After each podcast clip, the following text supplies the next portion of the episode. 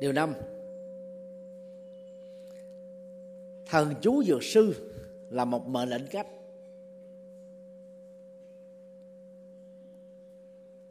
thần chú dược sư như sau nam mô bạc xà, bạc già bạc đế, bệ sắc xả, lũ lô thích lưu ly bát lật bà, hắc ra xà giả đát tha yết ra gia, a ra hắc đế, tam miệu tam một đà gia, đắc thiệt tha, án bệ sắc thể, bệ sắc thể, bệ sắc xả, tam một yết đế, so hạ trong tiếng Sanskrit nó ngắn hơn nhiều lắm.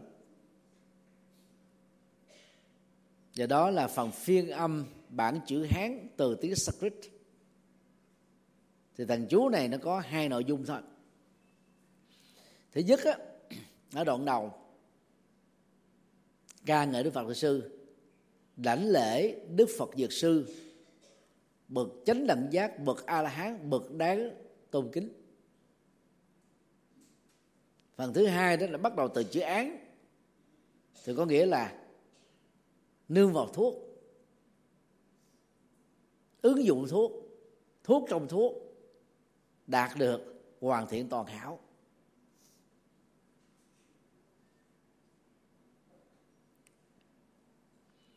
Đức Phật Dược Sư là Đức Phật biểu tượng của trị liệu. Tiếng Anh dịch là Healing Buddha.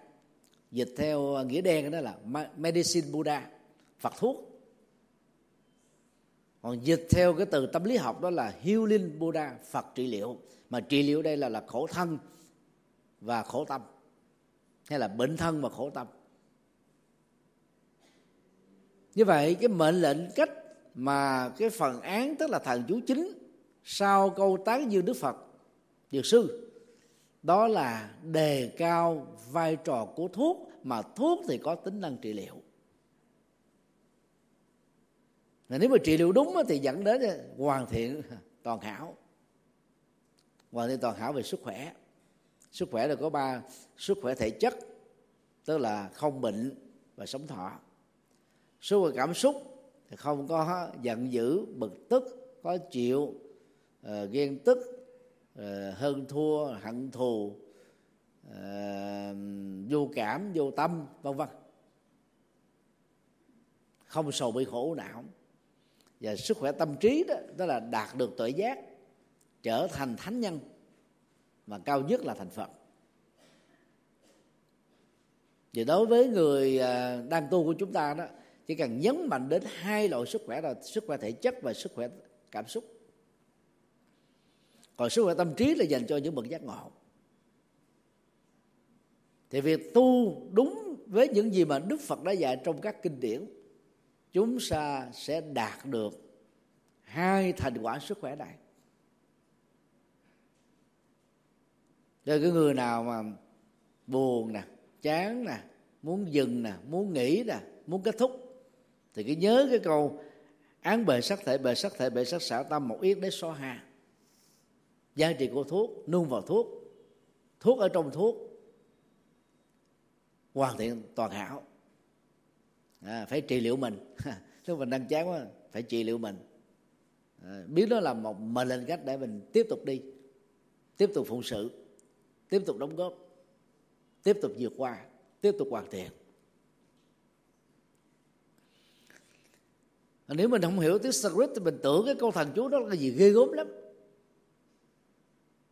nhưng thực ra nó nó chỉ là một mệnh lệnh cách. Thí dụ như à, trong à, thần chú bát nhã, gate gate bara gate bara sangate bodhisattva, vượt qua vượt qua, nỗ lực vượt qua qua đến bờ bên kia, hoàn thiện tuyệt đối.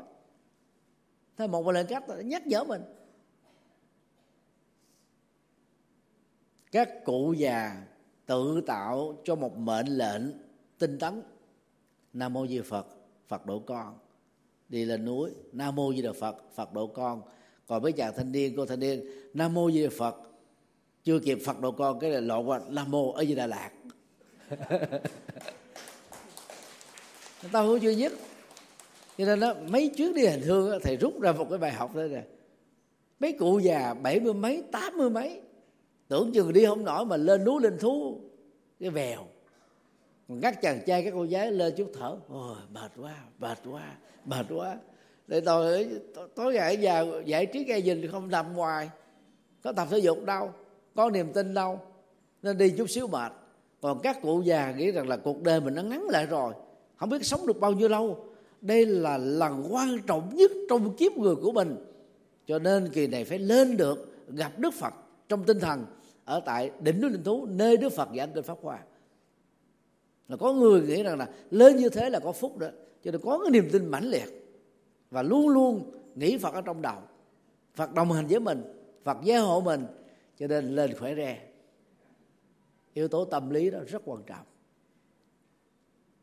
Còn những chàng trai cô gái thôi bên này mệt kỳ sau mình đi nữa. Đời còn dài mà mấy chục năm không có gấp gáp gì ngày, ngày hôm nay. Còn có những người đó đau nhức xương khớp đi sâu đỏ vậy thầy thuê mấy cái kiểu á Ờ, chuyến đi nào của đoàn của thầy cũng có ba, bốn chục người. Đi kiểu lúc đầu ai cũng ngại hết trơn á. Ờ, thầy phải nói đây nè, đây là cái nghề cho họ tiền họ không vui, cho họ việc làm họ cảm thấy là cuộc đời có giá trị, cho tiền thì họ cảm thấy là mình bị lệ thuộc. Giống như gây trùng gửi, ăn hại vào cái tình thương của người khác. Còn làm được một công việc, có lao động chân chính, có đồng lương cao quý rồi mình muốn thưởng thì mình thưởng. Ta cảm thấy sướng lắm. Rồi thầy mới đưa cái ví dụ. Cũng bao nhiêu người đó, nếu họ vác một bao cát, một bao xi măng lên trên núi, linh thú, bao cát, bao xi măng, có biết cảm ơn không? Chắc chắn là không không ạ. Nhưng mà vác một con người lên núi, người đó lại phật, người đó tụng kinh, người đó nghe pháp, người đó tu tập. Đấy. thì có phước chứ. Người vác cũng có phước. Nhưng mà người lên cũng cố gắng làm sao cho mình lên đi, chọn về cái phước của mình chứ. Nhưng mà vác một con người con người biết ơn. Vác một bao cát bao cát không biết ơn. Như vậy, ba chục đô la, vác một người lên núi linh thú sẽ giúp cho những người nghèo đó ít nhất sống được nửa tháng ta vác quý vị lên chỉ có mất ba chục phút ta sống được nửa tháng. Thì đó là lao động chân chính. Thì giúp qua giúp lại lệ lạc và hạnh phúc cho nhau. Thì trong ba chục đô đó, đó là có 10 đô có tiền tiếp rồi. Tức là những người khu phát họ cũng đặt ra luôn cái giá chuẩn của tiền tiếp. Chứ không phải là tùy hiến công đức nữa. Giá chuẩn là hai hai mươi đô tiền tiếp là 10 đô tổng cộng là là 30 đô cho nên là không cần phải tặng biếu nữa. Chứ mà lệnh cách là cách mà chúng ta đưa vào trong não một cái lệnh điều khiển có giá trị tích cực. Để nó đẩy chúng ta về phía trước. Cho nên quý vị mỗi lần mà à, nhẩm ở trong đầu á đừng có nói là tôi buồn quá tôi khổ quá tôi muốn chết quá cứ nhẩm như thế là sẽ muốn tiêu đời rồi trầm cảm bây giờ quý vị nhớ cái kinh ờ, 16 quan niệm hơi thở đó. Thì có ba hơi thở nó liên hệ đến hạnh phúc. Tôi rất hoan hỷ. Tôi rất hạnh phúc. Tôi trải nghiệm niết bàn. Đó là ba hơi thở trong 16 hơi thở. Ai mà thường xuyên nhẩm như thế? Quan hỷ, hạnh phúc, niết bàn. Tôi quan hỷ, tôi hạnh phúc, tôi niết bàn. Thì gương mặt của người đó là sao? Cười. Chứ đừng có nói, tôi quan hỷ quá tôi hạnh phúc quá. Cái chuyện đó là tiêu rồi. Do đó, quý phật tử tập thói quen không có kể chuyện khổ. Vì cái người nghe có giải quyết được gì cho mình đâu. Khổ không đáng để mình phải kể. Dẹp nó qua một bên. Ngoại trừ kể như một bài học nhân quả để khích lệ ai đó. Rằng tôi cũng đã từng trải qua như thế, nhưng mà tôi đã vượt qua được nó. Chia sẻ là kinh nghiệm đó là khác.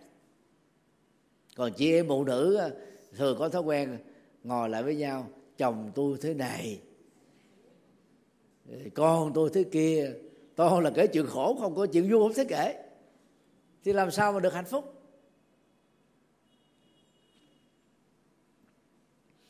Cho nên đừng nhẩm, đừng kể, đừng nói những chuyện khổ đau. Vì làm như thế, tâm mình nó mệt mỏi, đừ đẳng muốn bỏ cuộc. Còn nhắm những chuyện vui, những chuyện giá trị, những việc hạnh phúc, thì cuộc đời chúng ta được hăng quan